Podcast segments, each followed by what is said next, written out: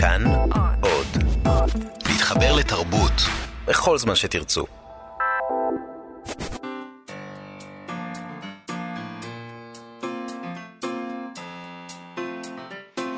מה שכרוך עם יובל אביבי ומה יעשה לה. שלום, צהריים טובים, אנחנו מה שכרוך בכאן תרבות, תודה שהצטרפתם אלינו ב-104.9 או 105.3 FM, או ביישומון של כאן אודי, שזמין בחנויות האפליקציות השונות, אה, חינם אין כסף.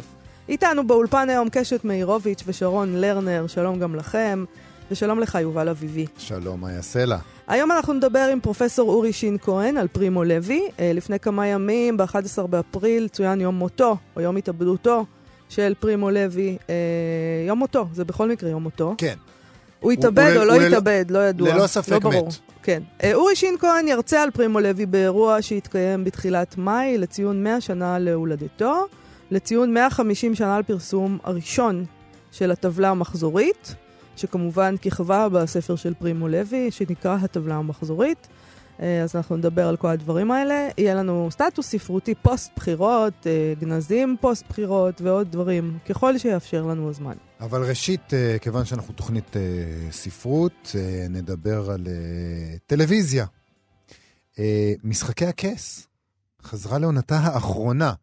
כך אני שומע, כן? כי כמובן אני קורא ספרים ולא רואה טלוויזיה, אבל אני שמעתי שמשחקי הכס חזרה לעונה אני דווקא. רואה, קוראת ספרים ורואה טלוויזיה, אבל אני לא אפשרי, החיבור. רואה את משחקי אה, הכס. באמת? לא ניסית? ראיתי את משחקי הכס, אני לא מבטיחה שלא אראה את משחקי הכס. לא ניסיתי. לא ניסית אפילו לא, 20 לא, לא. דקות מהפרק הראשון לא. של העונה הראשונה? לא, יש לי איזה אברסיה מהדבר הזה, לא יודעת למה. אולי כי למה? כולם רואים את זה, אין לי מושג. לא ראיתי את משחקי הכס. זה מחכה? שם, כן. יש uh, לסדרה הזאת, סדרת הטלוויזיה הזאת, uh, uh, מעריצים uh, מושבעים. היא כמובן uh, uh, מבוססת על uh, סדרת ספרים, um, וזה מאוד uh, מרגש אנשים שגם סדרת הספרים uh, שכותב אר.אר מרטין, uh, גם היא עומדת להסתיים. הוא כותב את זה במקביל ככה, והם מאוד מתרגשים, ויש הרבה אנשים שלא שמעו בכלל על סדרת הספרים הזאת, והגיעו אליה דרך הסדרה. אז אה, זה מחזיר אותנו לדיונים שאנחנו מקיימים מדי פעם על ספרות וטלוויזיה, ובאתר אה, Publishers Weekly אה, מדווחים שנטפליקס מקיימת בשנה האחרונה מסע רכישות נרחב במיוחד של ספרים. בניסיון, בניסיון נואש לספק את, ה, את, ה, את הסחורה של התוכן, וזה זה עניין מעודד, שהתפתחות הטלוויזיה אה, מחייבת את היוצרים שלה לפנות למי שיודעים לכתוב סיפורים כל כך טוב. כלומר, עדיין צריכים אותנו. מי זה אותנו? צריכים את הסופרים. אתה לא בעסק, אני נורא מצטערת להגיד לך. אז אני- אה, אוקיי. אני- אני פשוט חושבת שסופרים ישראלים צריכים להתחיל להתעורר. ולמצוא דרך לעשות pitching של הספרים שלהם. חלקם עושים את זה. אה, מעטים מעטים עושים את מדי. זה. אוקיי, אה, אז אה, ככה, בערך 50 יצירות כתובות שנטפליקס רכשה את הזכויות שלהן, 50 ספרים. אה, נמצאות עתה בשלבים שונים של עיבוד למסך הקטן. ברור שחלק קטן מכל הדבר הזה בסוף ישלים את התהליך, יש שם איזה תהליך כזה שאפשר לעשות אפילו פרק ראשון, ואז אה, זה נופל כי זה לא היה מספיק טוב, ומחליטים לא לשים על זה כסף. אז אין לדעת מי יגיע לקו הגמר. תחשבי אבל כמה כסף זה עולה לעשות פרק ראשון של 50 סדרות נגיד, רק כדי לראות מה מה לנטפליקס העניינים. יש המון כסף.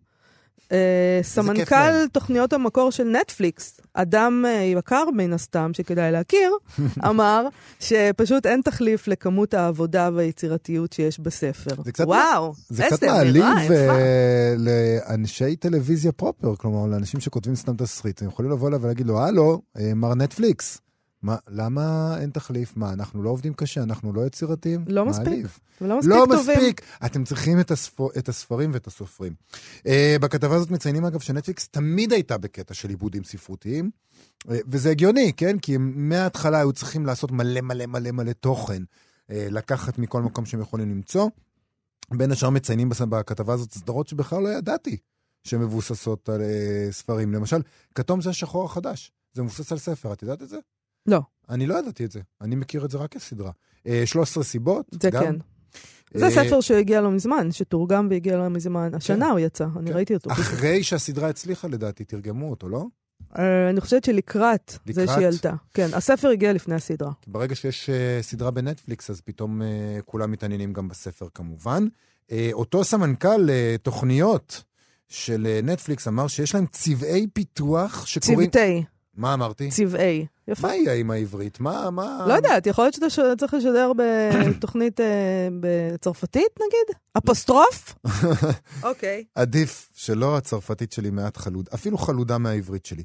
אה, צוותי פיתוח יש להם שם בנטפליקס, שקוראים כל הלילה ובסופי שבוע.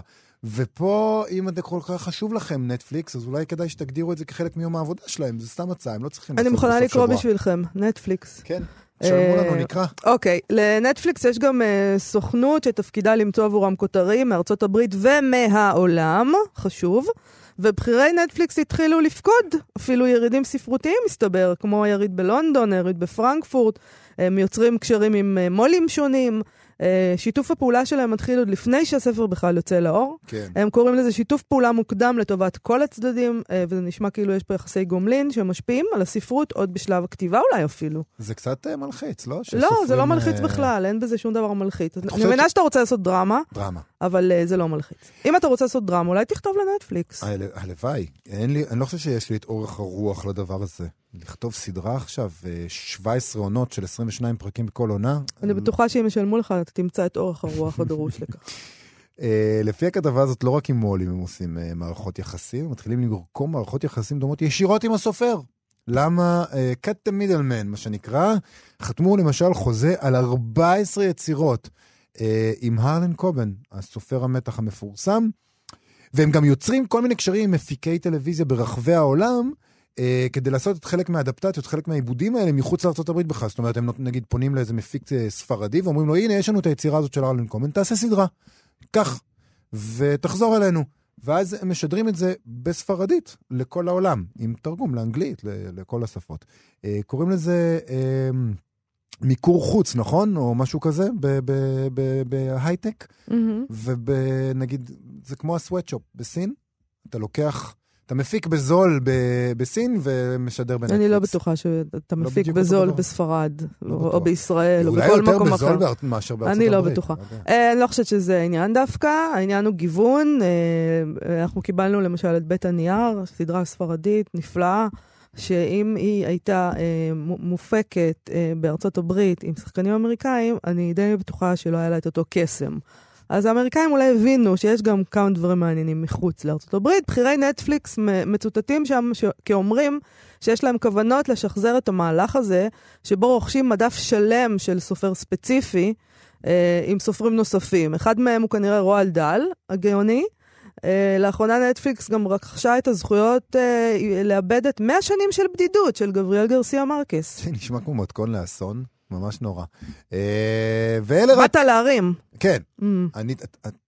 עד היום, כמה... היחס בין ה- כמה אני מרים לכמה אני מוריד, מה... לא, לא גבוה.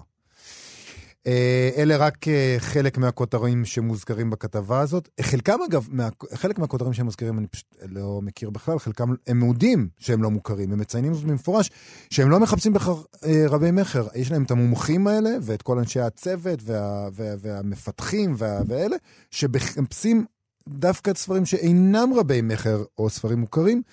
הם רוצים ספרים אה, אה, לא מוכרים מרחבי הגלובוס. אה, אולי, אני סתם זורק ניחוש, כי אפשר לרכוש אותם יחסית בזול וגם לדרוש חופש אומנותי בעיבוד שלהם. זאת אומרת, אפשר לעשות עם זה, רק לקחת את הרעיון ואז כבר להפוך את זה למשהו אחר לגמרי.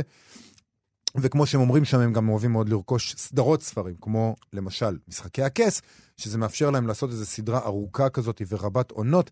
הם מכנים את זה, מה שמושך אותם בסדרות, נוף עלילתי רחב. כלומר, שהסופר יכול ב-15-16 ספרים של סדרה אחת ליצור ממש עולם מורכב ומלא פרטים. אמ, אפשר לקרוא לזה אה, נוף עלילתי רחב, אפשר לקרוא לזה אה, לשלם פחות ולקבל יותר. סתם, אני צוחק. זה, סדרות הספרים האלה באמת עושות את זה. זה, זה נהדר. אתה נשמע די ממורמר בוקר. אה, אני רוצה לומר שאני ראיתי סדרה כזאת שכתב הרלין קובן בנטפליקס, כן. קוראים לה מוגנים. זה היה זוועה, סדרה נוראית. עלית לרכבת של הערמות. אה, לא, אני, פשוט, סדרה לא טובה, מאוד, אה, פשוט, זה עשוי לא טוב, אה, תסריט נוראי, עלילה, הכל מופרך שם. תגידי, את הספרים שלו את אוהבת? לא. לא, אני לא, קראתי רק אחד כדי להבין על מה מדובר. הבנתי, אבל גם כשזה ספר, בסדר, אתה רץ עם זה. משהו שם, לא, לא. אה, כשקראתי את הספר אמרתי לעצמי, אני מבינה למה אנשים עולים עם הספר הזה למטוס. לא הסוג טעם שלי, אבל בסדר, הסדרה לא טובה. אני אה, אה, רוצה לקוות שהם ילכו יותר לכיוון של סדרה כמו אוליב קיטריג' המופתית. באמת מופתית, שנעשתה על פי הרומן זוכה פרס הפוליצר תחת אותו שם, אוליב קיטריג', שכתבה אליזבת סטראוט. אה, סדרה של HBO, אה, בכלל נטפליקס מוזמנים טיפה ללמוד מ-HBO. אז את מודה. הסיכוי את מודה שזה שנטפליקס זה יקרה, לא משהו. הסיכוי שזה יקרה הוא קלוש, כמובן. אה, ואני רוצה לצאת פה בעוד קריאה נרגשת. בבקשה. חנקתם אותנו עם סדרות שיש בהן רצח, בדרך כלל לא רק אחד, אלא רוצחים סדרתיים, חטיפות של ילדים, גופות מבוטרות. תניחו לנו, תעזבי אותנו. למה הם עושים את זה? מספיק. למה? די, מה אי אפשר? יותר. אני ככה בוחרת סדרה, אני מסתכלת, וכשאני רואה שיש ילדים חטופים, גופות, רוצחים סדרתיים, אני עוברת הלאה. מספיק, הבנתי, ראיתי. זה בגלל הסקנדינבים, תדעי לך. בגלל הסקנדינבים. הצליח, אה, הצליחו כמה ספרים וכמה סדרות סקנדינביות שהם באמת כאילו עושים סדרות על דברים פסיכיים, והאמריקאים אמרו, יאללה, נעשה גם כן, נק... נ, נחכה. לא, ופשוט- לא רק האמריקאים, יש סדרות אה, בריטיות כאלה, נכון, יש צרפתיות עכשיו כאלה. עזבו אותנו בשקט. מה עם איזה דרמה תקופתית ככה נעימה על תככים ו... אוליב ש- קיטרידג', מי שעוד בדיוק. לא ראה, בבקשה. בדיוק.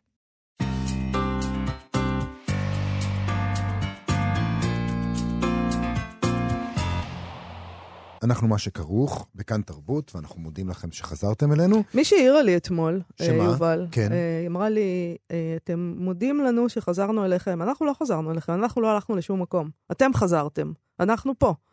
אז, אז, מה אנחנו אמורים להגיד? תודה חזרנו. שחזרנו אליכם. חזרנו. חזרנו. תודה שלא הלכתם למקום. לא, בת- אין, פשוט... אין דרך לצאת מזה. אוקיי. אולי נמשיך כמו שעשינו עד היום. נת, נתעלם מהעניין הזה. בואי נעבור הלאה. ב-11 באפריל... כן, מה, יש לך black? מה קרה? מה זה black? אה, פתאום אה, שתקת כזה. מה, הרהרת כזה? חשבתי לעצמי מה צריך לעשות במקרה כזה, אתה- ואני חושב אולי שאין אתה מוצא. רוצה לחשוב על זה אחרי השידור? אה, Mm, או שאתה רוצה עכשיו לא, בואי- לעשות מין לא, בואי נדבר- שקט כזה בואי לרגע. נדבר על ההתאבדות של פרימו לוי. אוקיי. נעבור לנושא אופטימי. בסדר. אז הוא אה, נפל ב-11 באפריל 1987, נפל ניצול השואה והסופר האיטלקי פרימו לוי אל מותו. אה, רבים מאמינים באמת שזאת הייתה התאבדות. במעלה לדעת. גרם המדרגות, כן. בבית שלו בטורינו. אה, ואת יודעת, קראתי אתמול בוויקיפדיה לפי דעתי. או במורד, בעצם. שאנשים אה, לא מאמינים שהוא התאבד, כי Mhm. אומרים שהוא היה כימאי. וכימאי לא היה בוחר לקפוץ. ליפול. הוא היה עושה איזה מרקחת או משהו כזה, איזה תערובת שעושה את. העבודה.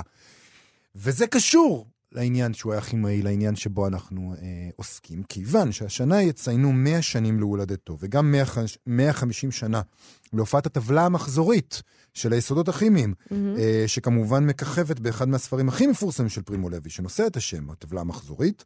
לרגל אה, שני האירועים האלה קיימו בתחילת מאי באקדמיה הישראלית למדעים בירושלים ערב אה, מיוחד, שבו בין השאר הרצאה של אה, פרופסור אה, ששון צחייק על הטבלה המחזורית כאייקון תרבותי, על המופעים שלה במוזיקה, באומנות, בספרות. אה, דוקטור רינה דודאי תדבר על חידת הקנטאור בעולמו של לוי. אה, פרופסור אה, מנואלה קונסוני על פרימו לוי וספר איוב, וגם פרופסור אורי שין כהן, שידבר על חברות והישרדות ביצירתו של לוי, שני נושאים שמתבטאים בעוצמה רבה בספר הטבלה המחזורית. שלום פרופסור אורי שין כהן, מה שלומך? פרופסור אורי שין כהן איתנו? כן, או, הנה אתה. שלום כן. אורי. אהלן. שלום רב. שלום. אתה, אמ, ככה, זה לא, לא בשביל הרכילות, באיזשהו אופן זה די חשוב לי לדעת. אמ, מה התיאוריה שלך לגבי ההתאבדות של פרימו לוי? מה אתה חושב? אה, היה או לא היה? כן, אני, אני חושב ש... אה, ברשות, ברשותכם, אני, זאת לא התחכמות מה שאני אומר עכשיו. אוקיי. אני באמת, אני באמת חושב ב, ב, במובן העמוק ביותר שפרימו לוי השאיר את השאלה פתוחה. אמ, זאת אומרת שה... ה... יש לי, יש לי איזושהי תחושה אינטואיטיבית לגבי מה קרה שם. זאת אומרת, יש בכל מיני מקומות, בין השאר בפרק זהב בטבלה המחזורית, לוי מתאר את, ה, את, ה, את, ה, את ההליכה שלהם מאיפה שתפסו אותם, הם הלכו, המיליציות הפשיסטיות אה, הובילו אותם, והוא מתאר איזה רגע שהוא ליד, ה... יושבים לידו החיילים, והוא יכול לקחת את הרימון ולמשוך את הנצרה ולקחת איתו כמה אנשים. והוא כותב, אבל לא היה לי אומץ. כן. ואני חושב שה... והרגע הזה, הרגע של האימפולסיבי הזה, האמיץ באיזשהו מובן, לפחות במונחים שלו, שהוא מתאר אותם, הוא, הוא רגע שאני חושב עומד, עומד על קצה הלשון של לוי בהרבה מאוד מקומות. ויכול להיות שזה מין רגע כזה, הרגע הזה של... ללא ספק יש אצל לוי אה, מחשבה עמוקה על היכולת הזאת להגיד, אה, אני לא יודע אם מותר להגיד ברדיו, אבל כאילו, אה, אה, לעזאזל, לא, fuck it, כאילו, זהו. הדבר הזה. אבל את השאלה, אני, אבל גם אם כן, הוא השאיר את השאלה כשאלה פתוחה. זאת אומרת, אני חושב שזה בכלל משהו שצריך להבין לגבי היצירה של לוי, שהיא היא, היא יצירה שהולכת אל עבר הפתוח. ב, לא מסופה, אלה, מסופה, אבל גם מראשיתה. יש בה משהו ש, ש, שכל הזמן פותח את ה... את ה... לא יודע, מה, מה, נאמר, את המחנה. אז אם הוא היה, אם פרימו לוי היה מעוניין, הוא היה יכול להשאיר מכתב התאבדות ולהסביר הכל, אבל הוא, הוא לא עשה את זה. בוודאי. זאת אומרת, עכשיו אני אומר את זה כי אני הרבה זמן טענתי ש, שאנחנו מתקשים להתמודד עם מה אומרת ההתאבדות. וככל שחשב, שעסקתי בזה יותר וקראתי וחשבתי בזה יותר, הייתי מוכרח להודות שאם זה מה שהוא היה רוצה לומר, הוא היה אה, מוצא דרך יותר טובה מזו לומר את זה. אבל שאם הוא רוצה לומר, להש... להשאיר את הדבר פתוח, זאת אומרת, באמת, לא, לא לסגור, לסגור לא בהשלמה ולא בהתרסה, אלא בתהייה, mm-hmm. אז אה, כך זה היה נראה. תגיד, בוא נחזור רגע, האירוע הזה שאתה עומד אה, להרצות בו עוסק באמת בקשר שבין מדע לספרות במובן הזה.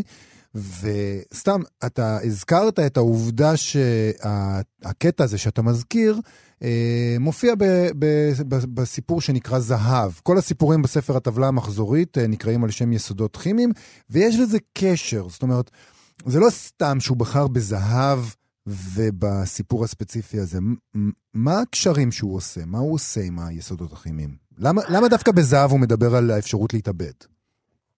אה, תשמע, זאת, אה, אני לא יודע להתאבד באיזה סוג של, של הקרב, סוג של הקרבה, יש שם עוד רגע כזה ש, שהוא כמעט, יש איזה רגע, יש איזה שנייה שה, שהזקיף, זה ששומר עליהם, נרדם, והוא שלידו מסתכלים. יש כמה, כמה למה, למה זה הזהב?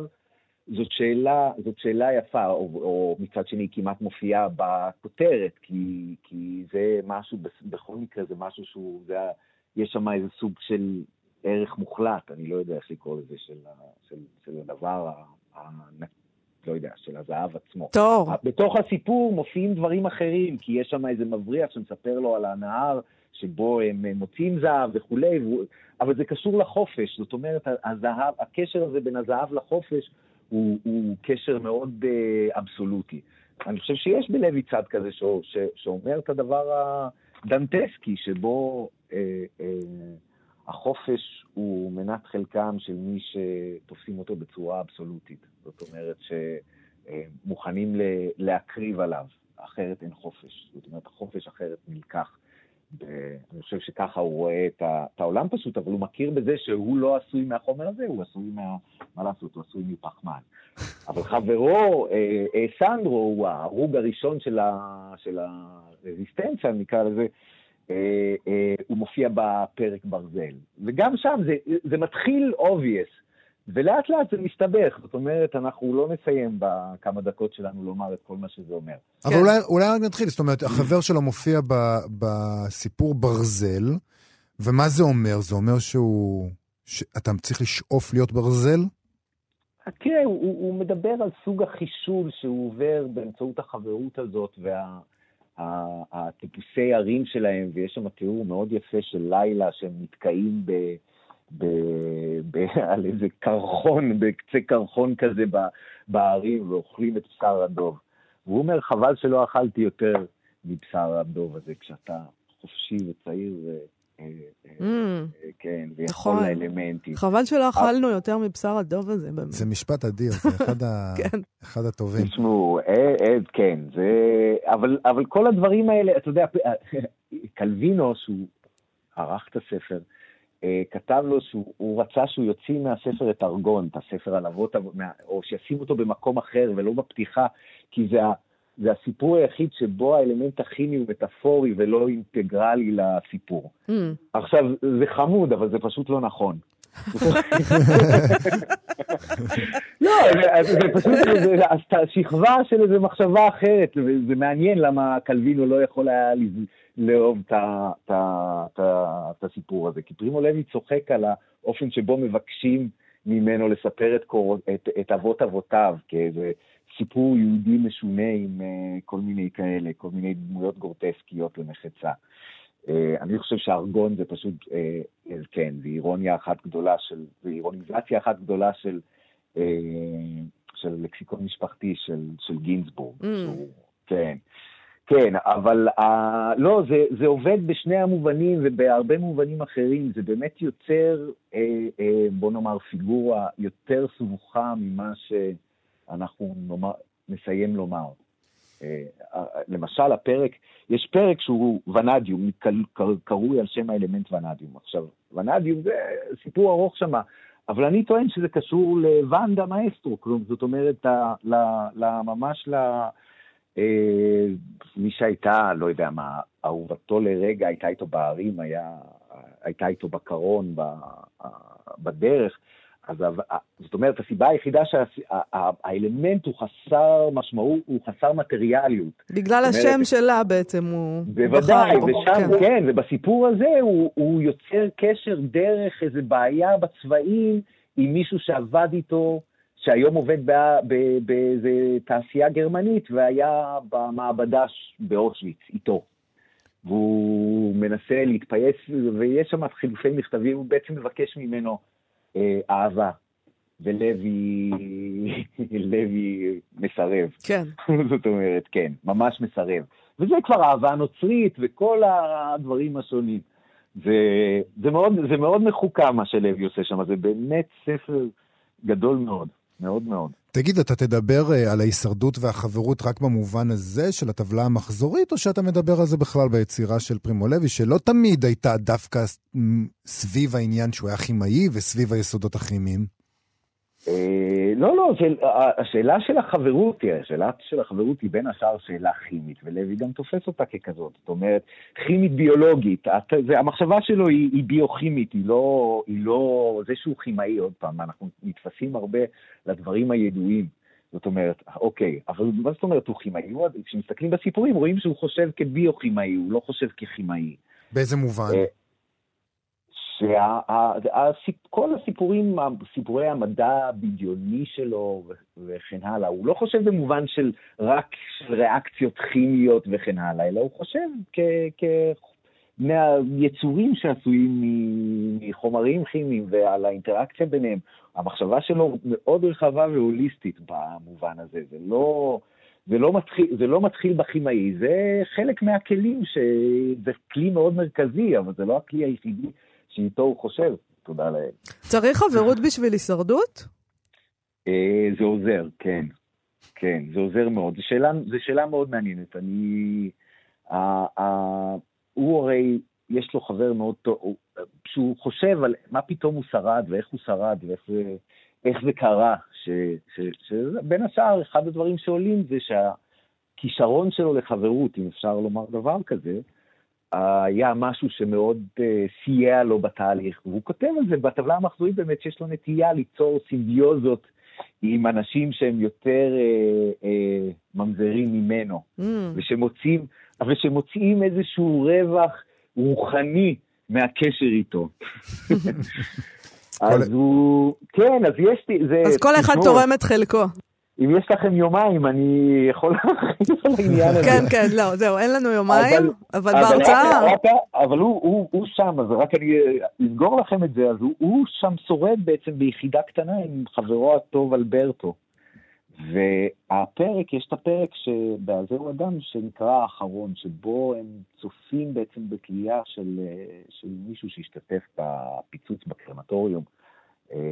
אז, אז כשהם בדרך לשם, זה ממש, הם חוזרים כמו איזה זוג נשוי בורגני, הם שורדים סופר מצליחים. יש להם מלא עסקים, מלא דברים על האש, הכל כזה, והם שניהם כאילו, וזה מלא אה, אה, אה, חום ואהבה.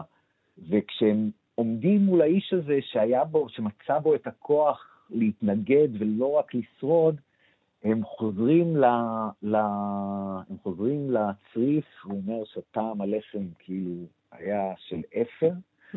והם, ובעצם שם בעצם הזוגיות שלהם בעצם מתפרקת.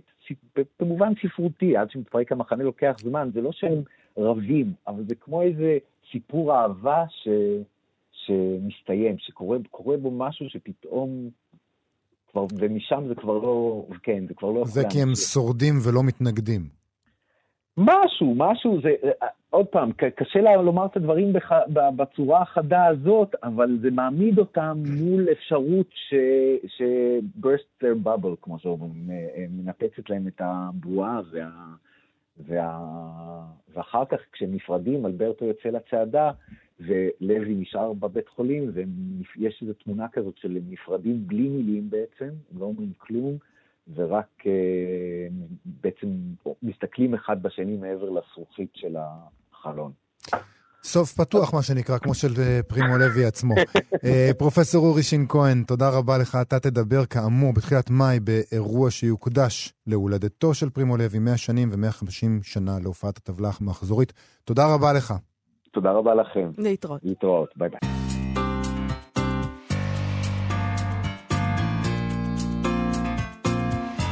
בפינת הסטטוס היומי נקרא היום סטטוס של אפרים פודוקסיק, אה, שעושה חיבור לא שגרתי בין ספרות, שירה ושירה לפוליטיקה. הסטטוס שלו ארוך מאוד, אנחנו לא נוכל לקרוא את כולו, אבל נציג את התזה שלו, אה, ובעיקר את החלק הספרותי שבה. אה, לסטטוס הזה יש גם כותרת נעה, ככה זה הולך, בחירות של נורמליזציה, או המהפכה הציונית האחרונה, מהפכה של בנימין נתניהו ודורי מנור. זו התחלה טובה. וואו. בנימין נתניהו, נתני... אני אף לא חשבתי שאני אראה את הצירוף הזה ביחד. בנימין נתניהו ודורי מנור. תמיד יש פעם ראשונה לכל דבר. ככה הוא כותב. הבחירות האחרונות מסמלות את שלב הסיום של תהליך שקט שנמשך זה כשלושה עשורים, אשר ניתן לאפיין אותו כהשלמת המפעל הציוני, או כמהפכה הציונית האחרונה. המהפכה הזאת הגשימה למעשה את מה שהמהפכה הציונית הראשונה הציבה כאידיאל, נורמליזציה של עם ישראל ומדינת ישראל. הציונות מראשיתה עמדה בפני אתגר יוצא דופן, להקים מדינה רגילה באמצעות פרויקט. על מנת שהפרויקט יצלח, הוא היה צריך לבטל את עצמו בצורה כזו שהחברה היזומה תהפוך לחברה שורשית בעלת עבר. חברה שעצם קיומה ואופייה הוא דבר מובן מאליו באותה מידה שקיומן של שאר החברות הוא דבר מובן מאליו. בצמתים היסטוריים רבים הוכרז אמנם שהמטרה הזאת הושגה, ושישראל הפכה לחברה נורמלית. אך הכרזות אלה התבררו תמיד כתקוות שווא. תודעת הפרויקט המשיכה לחלוש על חיי החברה. דווקא בשנים האחרונות נראה שמתרחש תהליך של שינוי חברתי אדיר, ללא רעשים גדולים ומבלי ששמים אליו לב, התהליך המיוחל של הנורמליזציה. שזה אגב דבר די מדהים להגיד, זאת אומרת, כשהחברה שלנו הולכת למקום כל כך לאומני, יותר ויותר לאומני, ויותר ויותר לתוך הפרויקט הציוני והפתוס והמשואות וכל הדבר הזה, להגיד שדווקא ביבי נתניהו הביא נורמליזציה של הפרויקט, זה דבר מוזר, אוקיי, נמשיך. Uh, לדעתו, הוא חושב, הוא חושב אחרת ממני, הנורמליזציה הזאת לדעתו מתבטאת uh, קודם כל בסוגיית השפה העברית והתרבות העברית. הוא טוען שמעטים עד, עד עכשיו שמו לב לשינוי המשמעותי, מעטים שמו לב, הוא שם לב, לשינוי המשמעותי שחל בשפה העברית ב-30 השנים האחרונות.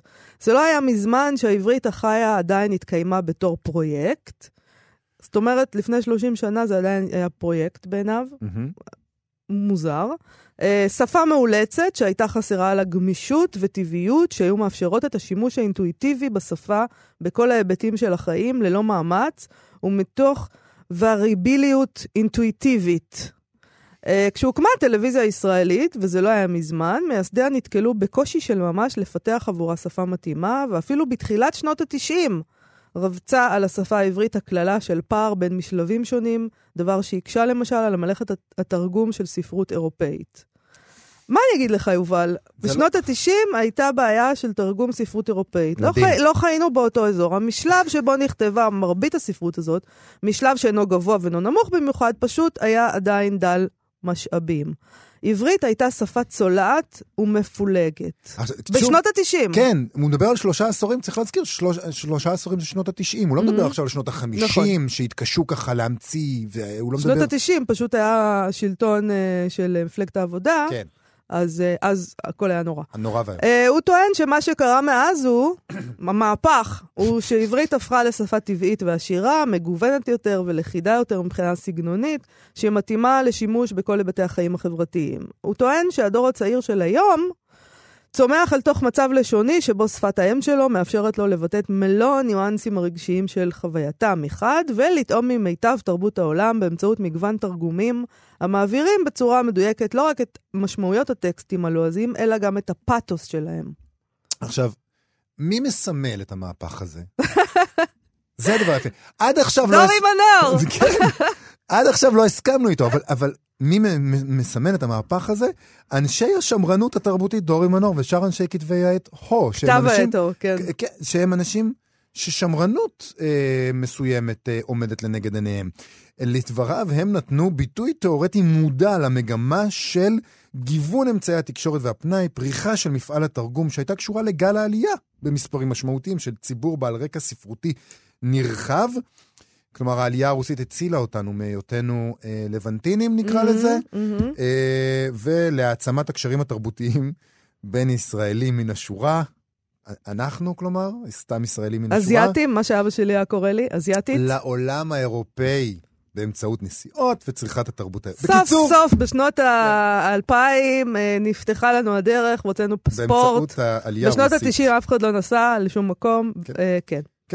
כן. העלייה הרוסית, הרוסית, כן, הפכה את העברית מהמצב של שפה לאומית כפרויקט למצב של שפה לאומית חיה, זה מה שקרה. תשמע, זה מקסים, זה כמעט, זה ספרות, מה שקורה כאן. אני חושב זאת, שהוא זאת צריך לכתוב פרוזה. אוקיי, אז uh, הוא ממשיך בטענה שאנחנו ניצבים בנקודת הזמן שבה מתאפשרת יצירה תרבותית אותנטית בשפה העברית. עכשיו אנחנו ניצבים בנקודת הזמן הזאת, קודם כן. לא היינו. Mm-hmm. כאשר מועלית השאלה מה יישאר כקלאסיקה של הספרות העברית המודרנית מתוך אוצר הספרות הקיים, התשובה הנכונה היא שום דבר. הספרות העברית יצרה במאה ה-20 יצירות פלא, אבל עגנון, שמיר, קנז, רביקוביץ' שייכים לפרה-היסטוריה של התרבות העברית. הספרות הזאת מקבילה לספרות הרוסית של המאה ה-18. מי שייצור את הספרות העברית הקלאסית הוא הדור הנוכחי. אלה שהיום הם בני 30 ובני 20, יצירותיהם תלמדנה כקלאסיקה העברית כעבור 100 ו-200 שנה. זה יכול להיות נכון, כן, אבל אני... אבל זה לא... אולי. אני מתה על הטקסט הזה, הוא פשוט... ככה דברים קורים. זה מקסים. כאילו, מה שכותבים היום, היצירות הגדולות, המעטות, כלומר, בטח יישאר הקצף הזה, השומן שמלמעלה, נכון, כמו שגם עגנון וקנז ורביקוביץ' יישארו, כי הם לא פרה-היסטוריה, הם הקצף. לא, גם אתה יודע, יש בזה גם איזה קללה בעיניי, כי איזה צעיר בן 20 אה, היום שכותב, אני מקווה בשביל שום צעיר בן 20 שכותב, הוא לא רוצה להפוך להיות קלאסיקה. כלומר, למה, מה זה? אני, למה אני... שהוא ירצה להיות קלאסיקה? לא, הוא רוצה הוא, לבעוט. הוא צעיר, הוא רוצה לבעוט כן? בהכל. טוב, משם הוא עובר לפוליטיקה. זה לא נגמר העניין הזה, יש לזה עוד כמה דברים שחשוב לעמוד עליהם. הטענה שלו היא שבאותן שנים שבהם דורי מנור מנצח על הנורמליזציה של התרבות העברית והשפה העברית, נתניהו, אה, ראש ממשלתנו, עושה את אותו דבר בחברה, בכלכלה, בכלל, הופך את ישראל אה, אה, לחברה משגשגת, שמחה, פלורליסטית, וחילונית יותר במילותיו של כותב הסטטוס המכובד. הוא מסכם עכשיו גם את כל העילה הזאת, תוצא, תוצאות הבחירות, הם אה, סיבה לאופטימיות מבחינתו. Mm-hmm. הן מסמנות את המערכה האחרונה בתוך אותו תהליך של מהפכה שקטה שעברנו בעשורים האחרונים. מהפכת נתניהו, מנור. אה, מדובר בטענות שרמות המופרכות שלה, אה, הן טענות שרמות המופרכות שלהן מדהימות לטעמי. אה, שום דיבור על הכתיבה ותרגום של ראשית שנות ה-90. לא, נתעלם רגע לפני, מה שקרה לפני שנות ה-90, שהיה מהלך, כן? זה היה מהלך של דברים שקרו לאט לאט והשתנו לאורך השנים עד לשנות ה-90. נתעלם מכל המהלך הזה. אה, אה, מה שקרה בראשית שנות ה-90 בישראל היה מדהים. היה שם את המהפך של, של השפה הרזה, מה שנקרא, אה, לשון דיבור שהושפעה מאוד ממה שקורה בארצות הברית וגם במקומות אחרים, עם הרוח הגבית של תהליך השלום. שום התייחסות לעובדה שכתב העת, הו, הוקם בכלל ב-2005. עד לא, אז לא היה בור. מה קרה ב-15 השנים האלה שבין ראשית שנות ה-90 ל-2005? מה שמוביל את התרגומים שלהם, כאמור, הוא לא מהפכה בדיוק, הוא לריאקציה, הוא, מעלה, הוא, הוא רוצה ללכת, הם בעצמם רוצים ללכת לאותם מקומות שהוא קורא להם פרה-היסטוריה של התרבות האירופאית. למקומות שהוא רוצה למחוק, כן. והטענה שבעצם כל המהלך הותנה בשל העלייה הרוסית בחיי, זה, זה על גבול הגזענות בעיניי, הטענה. אה, נכון. אני גם חושבת שכל זה די מופרך ומתעלם מכל כך הרבה דברים, אה, שזה ממש מוזר, אבל אני גם מחבבת, אני מודה, את האקצנטריות בטענה ואת הכותרת, הכותרת הזאת, המהפכה של בנימין נתניהו ודורי מנור. אה, זה כל כך מופרך. אה, מה אני אגיד לך, מזל שדורי מנור חי, אחרת הוא היה מתהפך בקברו, ייבדל לחיים ארוכים כמובן, אה, אתה יודע, זה פשוט מדהים. האופן שבו הוא מנתח את עידן נתניהו, גם הוא כמובן שגוי, בעיניי, והאופן שבו הוא תופס את דורי מנור, שגוי. אבל נגיד, אנחנו נגיד שאנחנו מדברים פה על דוקטור אפרים פודוקסיק, כן. הוא בוגר אוניברסיטה העברית ואוניברסיטת קיימברידג', הוא מתמחה במחשבה מדינית. ותולדות הרעיונות, אה, והוא נולד בלנינגרד, ברית המועצות, ועלה לארץ בשנת 91, שנות ה-90, ואז הכל התחיל. ברור למה הכל התחיל. ואז הכל התחיל. לא, הוא אה, אדם רציני, מלמד מחשבה מדינית במגוון מקומות, והוא אדם רציני. נכון. אז אה, אני מציעה שניגש ל... אתה רוצה לקרוא תגובות לדבר כן, הזה? כן, כן, אוקיי, בוא נקרא קצת, כי יש תגובות מעניינות. כן, למשל, תגובה של עופרי אילני לדברים. שכתב, ככלל, גם בתזה הזאת וגם באידיאולוגיה של הו, כמו שאני מבין אותה, יש דרישה מסוימת לתיקון מהלך ההיסטוריה. התרבות הציונית התפתחה באופן לא טבעי ולא אותנטי. אין לנו בעצם את המאה ה-19, אז צריך לחזור עכשיו למאה ה-19 ולחיות שוב את השלב הזה כדי להתקדם הלאה. הבעיה שאי אפשר להיכנס לאותו נהר פעמיים, ואי אפשר לחזור למאה ה-19. לכן הנורמליזציה שאתה מתאר מתרחשת בכל מקרה בתקופה שבה השירה והספרות נדחקות למקום שולי יותר ויותר. וכן, אני לא רואה פריחה תרבותית של ממש בירושלים, הבירה האימפריאלית של נתניהו, ובתל אביב בעיקר מלנכוליה. ודווקא באותם חוגים שאתה תולה את יהבך עליהם בסטטוס הזה. באופן כללי, הפנטזיה על קיום אותנטי זהה לעצמו, היא פנטזיה כללית אצל ההוגים האופטימיים של הימין בתקופה הנוכחית, ולא רק אצלך. המודרניות השמאלית מתוארת כשיבוש, או לכל היותר כשלב לא בשל, והנה אנו מתגברים עליה והופכים ליצורים נורמליים, כמו חיות באחו, כמו מים בתוך מים. אבל, אף שלמיטב ידיעתי, אתה לא ממעריציו של ניטשה, חוששני שבמצב הזה כל מה שצומח זה וריאציות שונות של האדם האחרון. וזה בדיוק מה שקורה עכשיו בתרבות. נכון. אני אגיד עוד שתי תגובות קטנות. דורי מנור עצמו כותב שם תגובה שבה אמר, בין השאר, שאלוהימה, או ככה הוא כתב, תשמור אותי מתזות כאלה.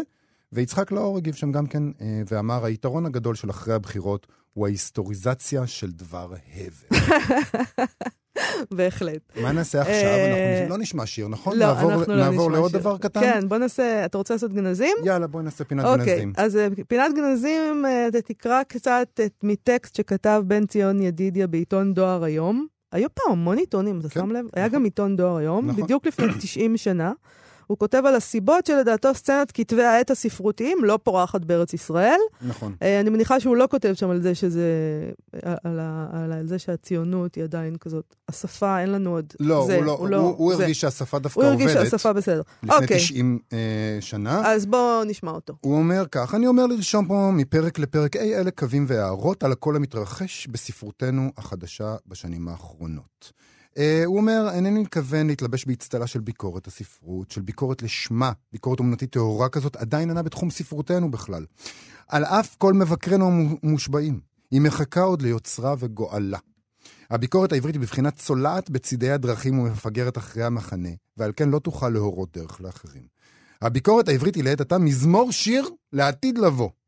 אז מה הוא כן רוצה לעשות? הוא רוצה לנתח באזמל, אה, הוא לא רוצה לנתח באזמל ולדון אה, לדון בדברים האלה, כי אם להעיר הוא להעיר על אי אלה קווים אופייניים בתנאי היצירה שלנו, בספרות, בהרבה ספרות, כפי שהם מסתמנים ומתלבטים ביצירתנו הספרותית החדשה.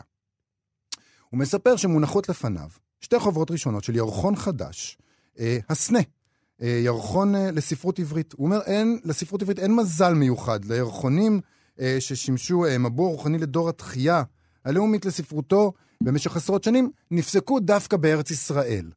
אה, הניסיונות להקים כאן באר, בארץ ירחון ספרותי הגון, מעין מרכז רוחני לכוחות היצירה העבריים, נכשלו בזה אחר זה. מהי סיבת הדבר, הוא שואל? אלף סיבות ישנן. המכרעת שבכולנו כי ספרותנו, ובייחוד עיתונותינו בשנים האחרונות, הולכת ונעשית בבית החרושת של המפלגה. מופיעה Mm. תמיד בחותמתה של זו. המפלגתיות אוכלת אותנו ואת ספרותנו גם יחד. עיתון יומי ואפילו שבועון יכול עוד להתקיים בחסדי, בניסים בחסדי מפלגה זו או אחרת. באופן רשמי או בלתי רשמי. אך ירחון חופשי ועומד ברשות עצמו, שאינו תלוי בדעת אחרים, ירחון הרוצה לעמוד על משמר הכבוד של הספרות מבלי להיחנק בתוך דלת אמות של מסגרת המפלגה הצרה, אך גם מבלי להיות מאידך גיסה אה, למכבן של גרוטאות שכל הרוצה בא ומכניס בו משברי כליו, ירחון כזה קשה לו מאוד להתקיים בתנאי ספרותנו כיום. לכן מובן לנו כל כך הקושי הרב אשר בייסוד ירחון עברי הגון בכלל, ובגולה בפרט. זו פשוט לא היה להם את המפלגה. נתניהו. לא, זו הייתה הם היו הבעיה. עדיין פרויקט. הם היו הם עדיין היו פרויקט ולא היה נתניהו. הם היו צריכים לחכות שהמשיח הזה יגיע. זה פשוט והוא טקסט, הגיע. זה פשוט תמיד צריך אה, לחכות. אה, טקסט נורא נורא יפה, והוא הוא אומר פה, היצליח איפה הסנה להתרומם מעל לשטח המפלגתיות, מבלי לטשטש בכל זאת את צורתו העצמית? לא. לא. לא. אני- תשמע, אני אה, חייב- בן ציון ידידיה היה מתרגם, נכון. שנולד בפולין ועלה לארץ ב-1914. הוא פרסם במשך שנים בעברית וביידיש מאמרים ומסות בענייני ספרות ואומנות. הוא תרגם גם אה, מספרות יידיש וכללית, בייחוד מחזות שהוצגו, וגם ערך מיני חוברות, למשל, הבית העברי, עיתון מצויר. אה, אם תשיג אותו, תוכל למכור אותו בהמון כסף לאילי גרין. בוודאי. זה, אה, ובמחשבה האופטימית הזאת, זה בעצם אה, אה, זמננו אה, אה, לסיים, אוקיי, נכון? חבל, הכנו עוד כמה דברים, אבל אה, אתה יודע אין- משהו, אנחנו נהיה פה שוב מחר. אנחנו נהיה, אנחנו נהיה פה זה שוב הדבר מחר. מדהים, מדהים. אמ, אנחנו אה, נגיד אה, תודה לקשת מאירוביץ ולשרון לרנר שעשו איתנו את התוכנית. אחרינו תהיה המעבדה אה, עם גיל מרקוביץ', זו תוכנית אה, נהדרת נכון. שכדאי מאוד אה, להמשיך ולהאזין לה. אתה יודע, ואנחנו- באמת חשבתי על זה, שמאז שאני נוסעת באוטובוס, ולא כן. באה עם האוטו שלי לפה, כן, מטעמי חנייה, כן, את לא שומעת אז יותר אני את לא ה... שומעת יותר את... אה, ב- לא עוקבת מספיק אחרי גיל מרקוביץ'. אז תשמעי, יש לי. עצה אני בשבילך. צריכה את צריכה אה, להוריד. את ה- את האפליקציה. יש לי כאן אפליקציה. אודי. ואז- בחינם, בחנויות האפליקציות, ל- לתקוע את האוזניות, ואת יכולה, זהו. אה, את יכולה להאזין עם לזה. אוזניות באוטובוס. וזה, וזה Mm. רווח כפול, גם תשמעי את גיל מרקוביץ' בדרך חזרה הביתה, וגם לא תצטרכי לשמוע את הלומת, אני מרגישה אה, שבאוטובוס אה, אני צריכה להיות... אז זהו, אני צריכה, אני מרגישה שבאוטובוס אני. צריכה להיות אלרט, לראות מה בא. כלומר, אני במתח תמידי כזה. מה כי אי אפשר יתקוף לדעת, אותי? בימינו, אחרי המהפכה הציונית האחרונה, אי אפשר לדעת איך תיראה. גברים אה, מתנהגים בכל מקום אותו דבר. ולא משנה באיזה צמדים מהפכה. אלייך בכל מהפכה, הכל בסדר. אז ברוח אופטימית זאת, אנחנו נסיים היום, נהיה פה שוב מחר. תודה רבה.